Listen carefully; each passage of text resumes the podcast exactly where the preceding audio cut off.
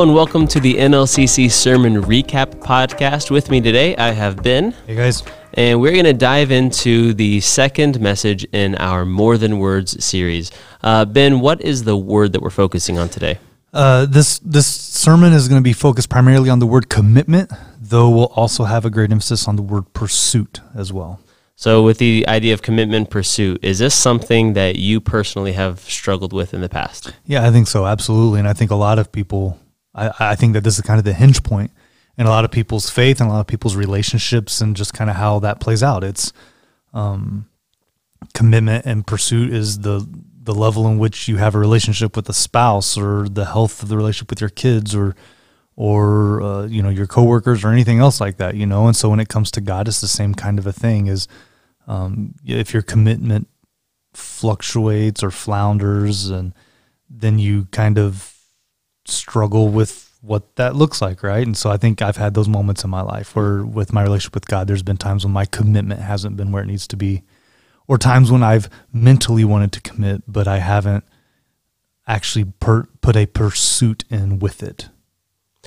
So if following the message that we're about to hear, someone wants to figure out a little bit more or try to take some next steps into building their commitment or, or growing their commitment, what are some resources that we can point people to?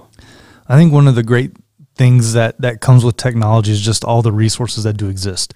And um, for, for someone who's maybe uh, new in their faith or a new commitment and they're just looking for more content, um, one of the things that I greatly push people towards is the YouVersion Bible app.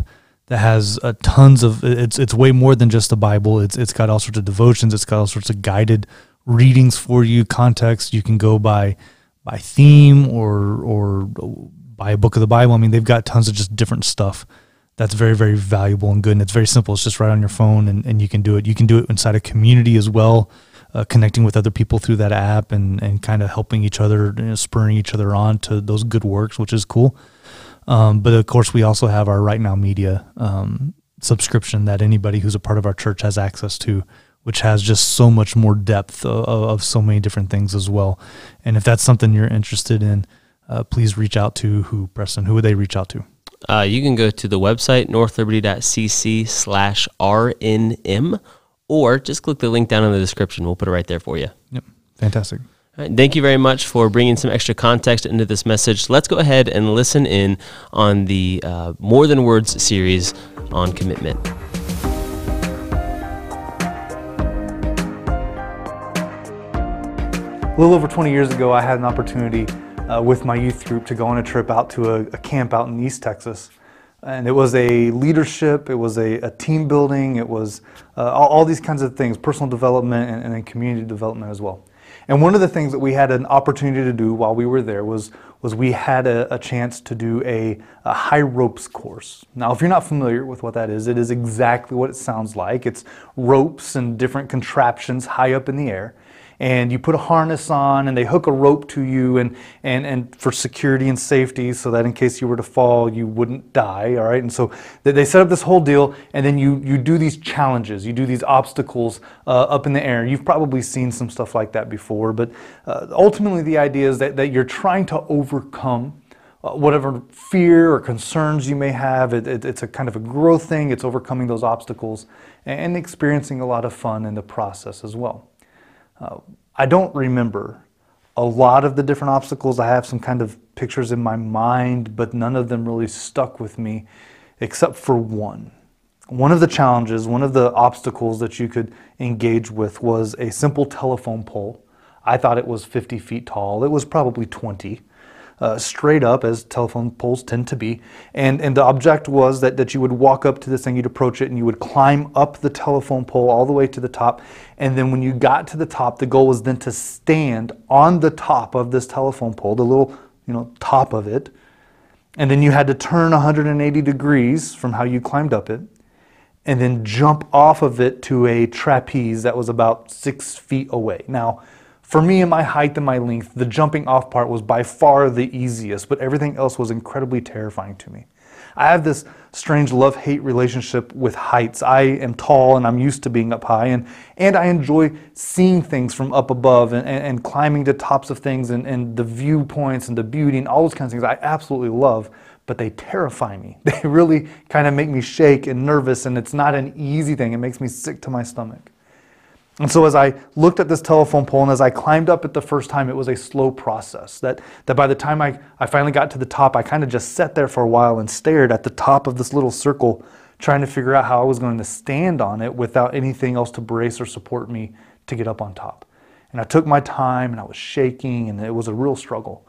And I finally eventually got up to the top, and then I slowly shifted my body one hundred eighty degrees and jumped very quickly because I was so eager to get off this thing to the trapeze. And after I did that, uh, you know, they, they, they use a rope that's attached to me and they lower me down to the ground. And when I got down to the bottom and I looked at this pole, I realized that it really shouldn't have been as intimidating as it was. And the more I looked at this pole, the more, um, the more I wanted to do it again. I wanted to do better than what I'd done before. The first time it took me two, three, maybe four minutes for me to get all the way up to the top of this thing, to earn, you know, or to build up the courage to actually choose to climb on top and then to jump off. And, and I, wanted, I knew I could do better. I knew it wasn't that bad. And so I asked the guy if I could do it again, and there was no one else there in line, and so he said sure. So I, I go back to it, and I, I climb up it, and, and I, I don't hesitate at the top anymore. I'm less shaky, I'm more confident, and, and I know what to expect, and I have a little bit of a game plan. I get to the top, and I maneuver myself, and I get stood up, and then I turn to one hundred eighty degrees, and I jump off, and I lower to the ground, and it took about a minute. And when I got to the ground, I looked at this thing, and I felt Uh, proud of what I had just done, but even as I looked at it, I realized I could probably do better. That, that, that really wasn't as quick as I could have gone. And so I asked the guy and he allowed me, and so I, I did it again, and this time I went as quick as I thought I could in my mind. I, I scaled up it quickly, I went up, I didn't shake, I didn't, I didn't worry, I knew that I was safe, and I, I got up and I, I carefully put myself on top of the pole, and then I turned and jumped very quickly, and this time it was about twenty-five, thirty seconds for me to accomplish all of these things. And I got to the bottom and I looked at the guy running this little obstacle, and I very proudly said, wow, that's probably the quickest you've ever seen that, right? Like, I was convinced that I had just done something very special. And he said, no. He said, no, in fact, the record on this obstacle is fifteen seconds. And I'm thinking to myself, that's twice as fast as what I just did. I can't even imagine the pace at which you'd have to do this. It was, it was, it was surprising to me, but as I stood there and looked at it, and I realized that I no longer had fear for this thing, I, I realized that there was a different level of commitment in my mind to, to working on this and getting better at it and improving, and I wanted to try it one more time. And so I approached it. I got someone with a watch with a second hand where they could count and keep track, because I wanted to know exactly how long it'd take. And, I, and they, they all go, and I took off. And I had no regard for life or injury. I was fine. I, I did it as quickly as I possibly could, and I got to the top. I hardly even allowed my feet to touch the top of this pole as I, in one motion, got to the top, stood, turned, and jumped. And I got to the bottom, and the guy told me, the person keeping time told me that I'd done it in twelve seconds. And it was a huge victory for me. I'm convinced, even now as I say this to you, that I set a record at this camp that still stands. I don't know if that's true or not, and I really don't even know if initially what the guy told me at the time was true. Uh, but I know that what happened in me was a significant transition in mind. That, that between the first time and the last time that I climbed this pole, that there was a lacking of commitment. I mentally was not committed to doing what I was on the fourth time that I climbed that pole. Today we're going to be talking about the word commitment and what that looks like over time. Now, Now, on the back end of commitment, we can see that growth, we can see value, we can see accomplishments rarely happen on accident. It takes intentional commitment, and it starts with a mental decision, but it leads us to action. And it sounds a lot like what we talked about last week with the word faith. Last week, we saw that the word faith just simply means a trust that one has in another, and we realize that it is a cognitive, it is a mental decision that is made, but that it doesn't stay there. That's a starting point, but that it calls us to action. It moves us towards that action. And we're going to see the same thing with this word commitment today. It starts with a mental, cognitive decision, but it doesn't just stay there. True commitment, much like faith, moves us towards action. Now, if we're going to define the word commitment, we would define it simply as a, being dedicated to a cause. And this goes far beyond and outside the idea of faith and religion. This is a bigger uh, concept, it's a bigger word than those things. I mean, we, we see this in marriage. On the day that you get married, at, at, at your wedding, you stand up in front of people and you make commitments to one another. But the reality is, is that you don't really know the fullness of those commitments until much later. In fact, we often will measure commitments thirty, forty, fifty, sixty years down the line. And we look back and we recognize the validity of those promises and those commitments made. We can say the same thing about parenting.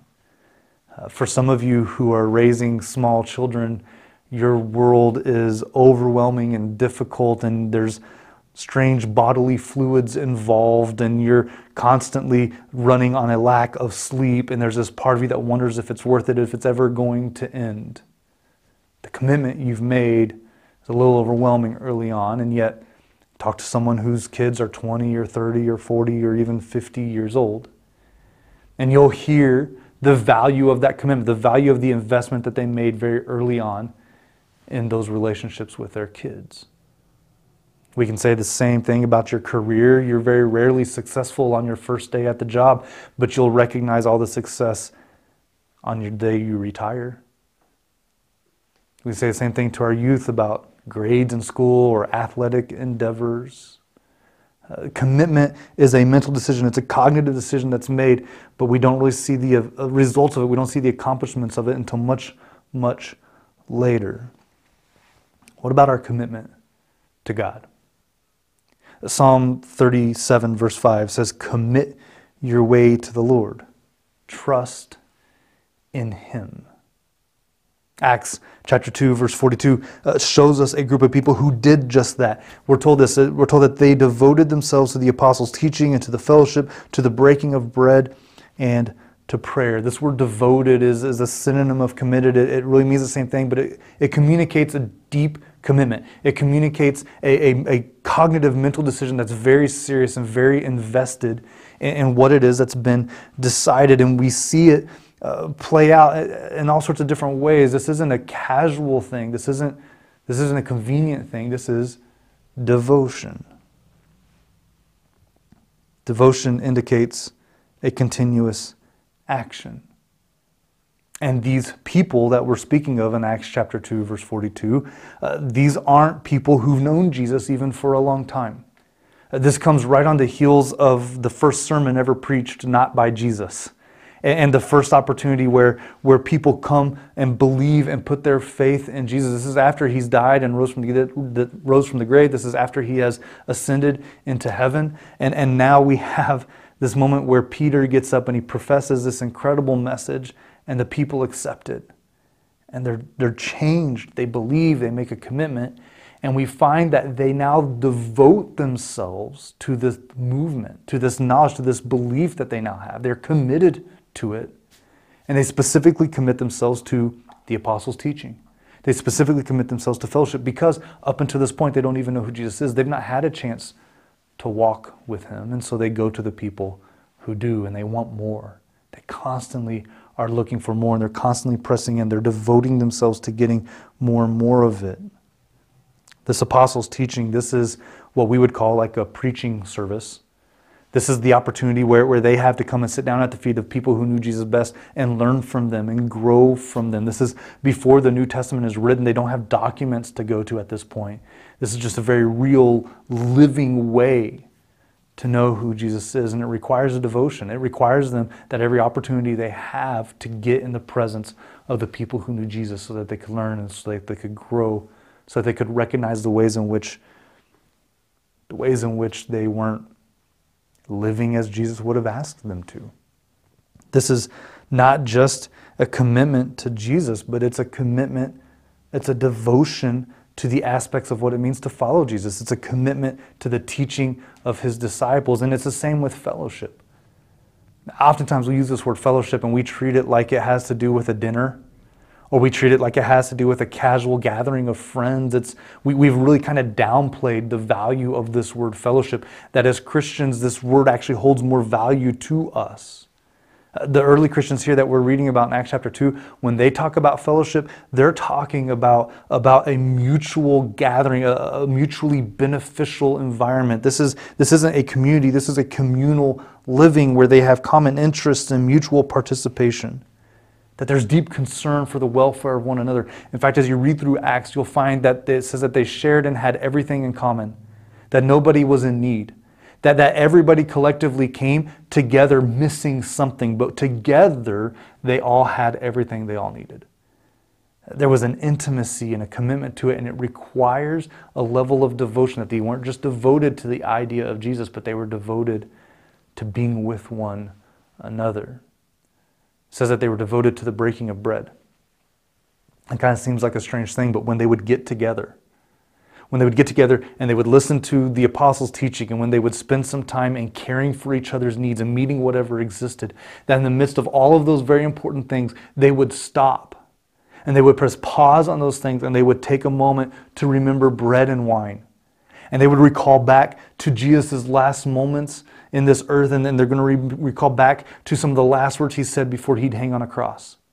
And this challenge he laid in front of his disciples, that every time they came to a piece of bread and they came to some wine, that they would remember his body and they'd remember his blood that was shed for them. And whenever they came together, they had this deeply intimate moment of remembering together.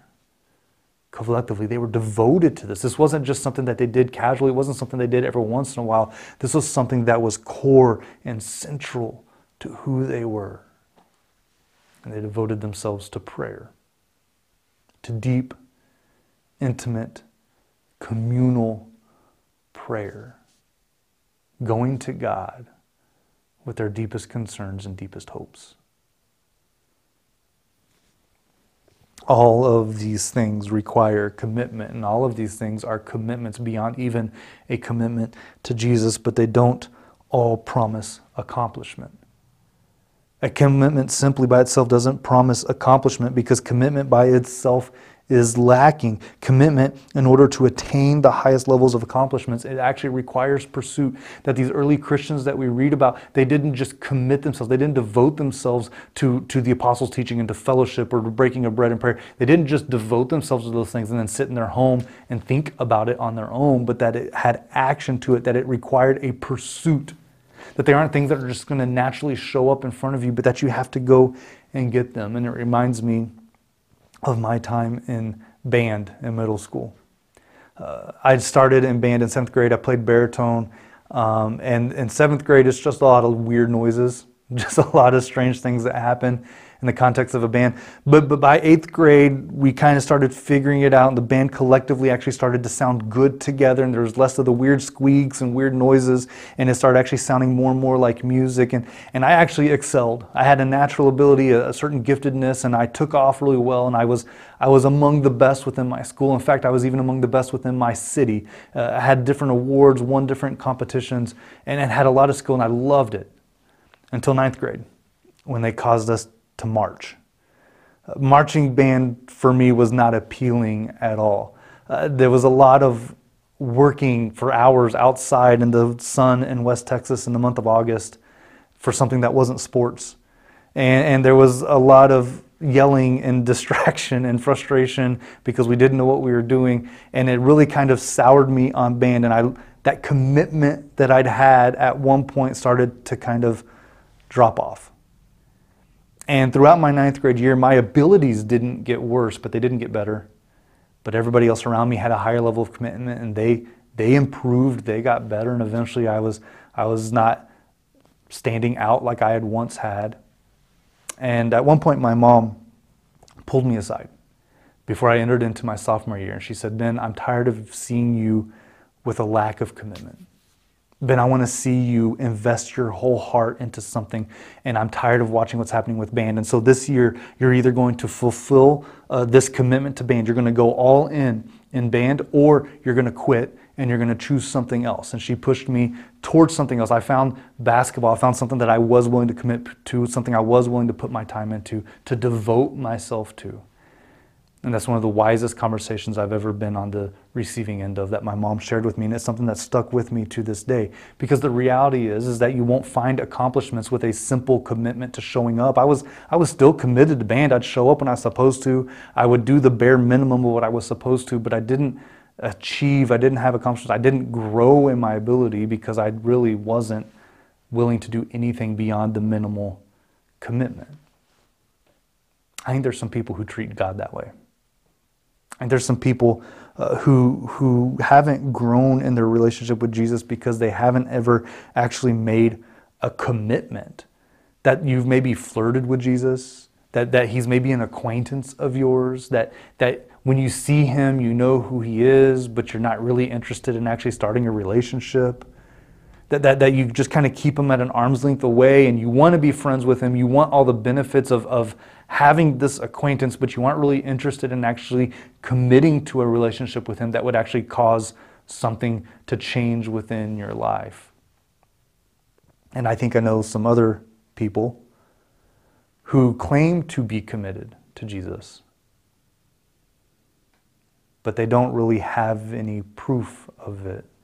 That first group, maybe, maybe it's time for you to make a commitment. Maybe it's time for you to actually decide, I've, I've flirted with Jesus long enough. It's time for me to actually start a relationship with him. It's time for me to actually make a commitment to him and put my life into him, that I would actually begin evaluating it and starting like what we see in Acts chapter two of those who began devoting themselves to what it meant to be a follower of Jesus. For some of you, you need to recognize that you've made a claim, and maybe even at some point you've taken a step and you've, you've acted on your commitment. We talked about that last week, again, in the context of faith. Maybe you've started, maybe you've done the bare minimum. But we can ask the same question today that we asked last week. How do you know if you're committed? How do you know if you're actually committed to God? How do you know if you're committed to Jesus? How do you know that you're actually part of kingdom and what it means to stand for that? Because remember, we said at the beginning, growth, value, accomplishments, they rarely happen on accident. It takes an intentional commitment. And it starts with a mental decision, but then it turns into an action. Your relationship with Jesus will not happen by accident. You won't just accidentally stumble into it. You won't accidentally find yourself deeply invested in a relationship with who he is. You're going to have to choose it. You're going to have to take action. Paul says in some letters to a young man named Timothy, Paul loved Timothy greatly. Timothy was kind of a guy that he'd mentored and invested a lot of time in. In fact, Paul even sees himself kind of as a father to Timothy. And he writes a couple letters to him in the New Testament where he where he's encouraging him and supporting him. And one of them, in First Timothy chapter six, verse eleven, Timothy receives this. Paul says this to this uh, to him, "But you, man of God, flee from all of this and pursue righteousness and godliness and faith, love, endurance, and gentleness." And that sounds like a simple enough verse, uh, but it starts by him saying, "Flee from." But you, man of God, flee from all of this. And what is all of this that he's talking about? It comes in First Timothy chapter six, starting in verse nine, is for, for our sake and what we'll read. He says, "People who want to get rich fall into temptation and a trap and into many foolish and harmful desires that plunge men into ruin and destruction. For the love of money is a root of all kinds of evil. Some people, eager for money, have wandered from the faith and pierced themselves with many griefs." Now, this section isn't just about money. In fact, Paul's speaking specifically of some false teachers. If you go all the way up to uh, verse three, it says uh, he's talking about those who teach false doctrine. It's people who found that they can go around different places, they can talk a lot about God, and that they can actually use it for financial gain. And that the gain that they receive is so substantial that they don't really even have to have an interest in God. They can just go on about their way and profit from this. And, and Paul warns them of all the roots of, of all kinds of evil. And Paul looks to young Timothy. And, and he says, Timothy, not you. He says, but you. And then he calls him man of God. He says, flee from all this. The reality is that in, in our commitment to God, that it's going to require us to flee from some things, that we're going to have to recognize things that are contrary to the nature of God and the character of God, and it's going to cause us to try to leave those things in the, and behind. That, that part of our commitment to Jesus is also a commitment to growth into becoming more like Jesus, and it means leaving certain things behind. It means sometimes we need to flee, that we don't flirt with or mess with or, or, or dance around, but that we actually just leave it in the dust and move on. Paul says, Timothy, you need to flee from these things, but it's not just about what we flee, it's also about what we pursue. That if we're going to make a commitment to living for God and loving Him, that it means that we have to pursue some things. And so he tells us you need to pursue righteousness and godliness, faith, love, endurance, and gentleness. The man of God has to also pursue what is right. When he says righteousness, he's talking about upright conduct. That you live in such a way that people recognize it's right. People within your community of followers of Jesus and people outside of that as well, that they would look to your life and recognize that you're doing things right and upstanding. He calls us to godliness. This isn't acting more like God, but it's actually a reverential attitude towards who God is. It's what the false teachers don't have. That they're actually going to use God's name for their own personal gain without any interest of actually investing in a relationship with Him at all to begin with. And he says, not you, Timothy. You continue to keep that attitude of reverence towards God. You continue to keep Him where He needs to be. He calls us to faith, that trust that we talked about last week, and He calls us to love and endurance and gentleness. All of these are things that we ought to pursue, that in making a commitment to Jesus, just like that early church pursued the, the, the teaching of the apostles and they pursued fellowship and the breaking of bread and prayer, that we also be pursuing these things in our character, that we recognize that this is what it looks like to follow Jesus. Paul finds this so important that he doesn't only have this conversation in First Timothy, but that he writes a very similar thing to, to Timothy again in Second Timothy. This time, this time in chapter two, verse twenty-two, Paul says, "Flee the evil desires of youth and pursue righteousness, faith, love, and peace, along with those who call on the Lord out of a pure heart." He uses this same kind of idea. He calls us to flee the things, the evil desires of our youth, the things that pull us away from God, to flee from those things and pursue the good. The list looks very similar. He mentions righteousness, faith, love, but this time he uses the word peace. The very next verse, twenty-three, Paul says to Timothy, "Don't have anything to do with foolish and stupid arguments, because you know they produce quarrels." Now, I know that may be an incredibly hard thing to comprehend, that there's such a thing as a stupid argument in the world that we currently live in. Obviously, I'm being sarcastic. We understand a lot of what stupid arguments look like and the quarrels that come up from them and the ways in which it just creates conflict and difficulty. And Paul says that the man of God, the woman of God, the child of God pursues peace. That we're looking for ways to bring peace into this world, not contribute to the chaos and the arguments, the stupid fights. In verse twenty-two, Paul asks us to join all of those who call on the Lord out of a pure heart. That those who have this pure heart, that we're seeking to develop these characteristics. And again, it's missing from so many people who have a face or a, a false a false uh, commitment, a false proclamation of what they're really all about. To be committed to Jesus requires us to pursue. It requires us to move in action. It requires us to mentally start with a commitment, to decide this is what I'm going to be all about. This is what I'm giving my life to. But then it requires an action that follows. It requires us to move in that way. It requires us to, vote, to devote ourselves to the apostles' teaching, to fellowship together in a community, to the breaking of bread and to prayer. These are core foundational pieces of what it means to be a follower of Jesus. But it also requires us to commit and pursue the good things of character. The righteousness, the godliness, love, peace, endurance, faith. It also calls us to flee from what isn't the nature and character of God. How do you know if you're committed? How do you know if you're really actually committed to God? How do you actually know if you're committed to the work that Christ has done for you and in your life? How do you know if you're actually committed to His kingdom, to Christ's kingdom, and the furtherance and the advancement of His message in this world? How do you know? How do you know if you're really committed? The answer will be by what you pursue.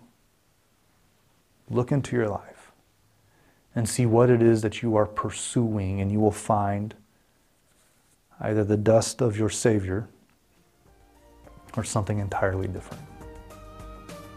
What are you committed to?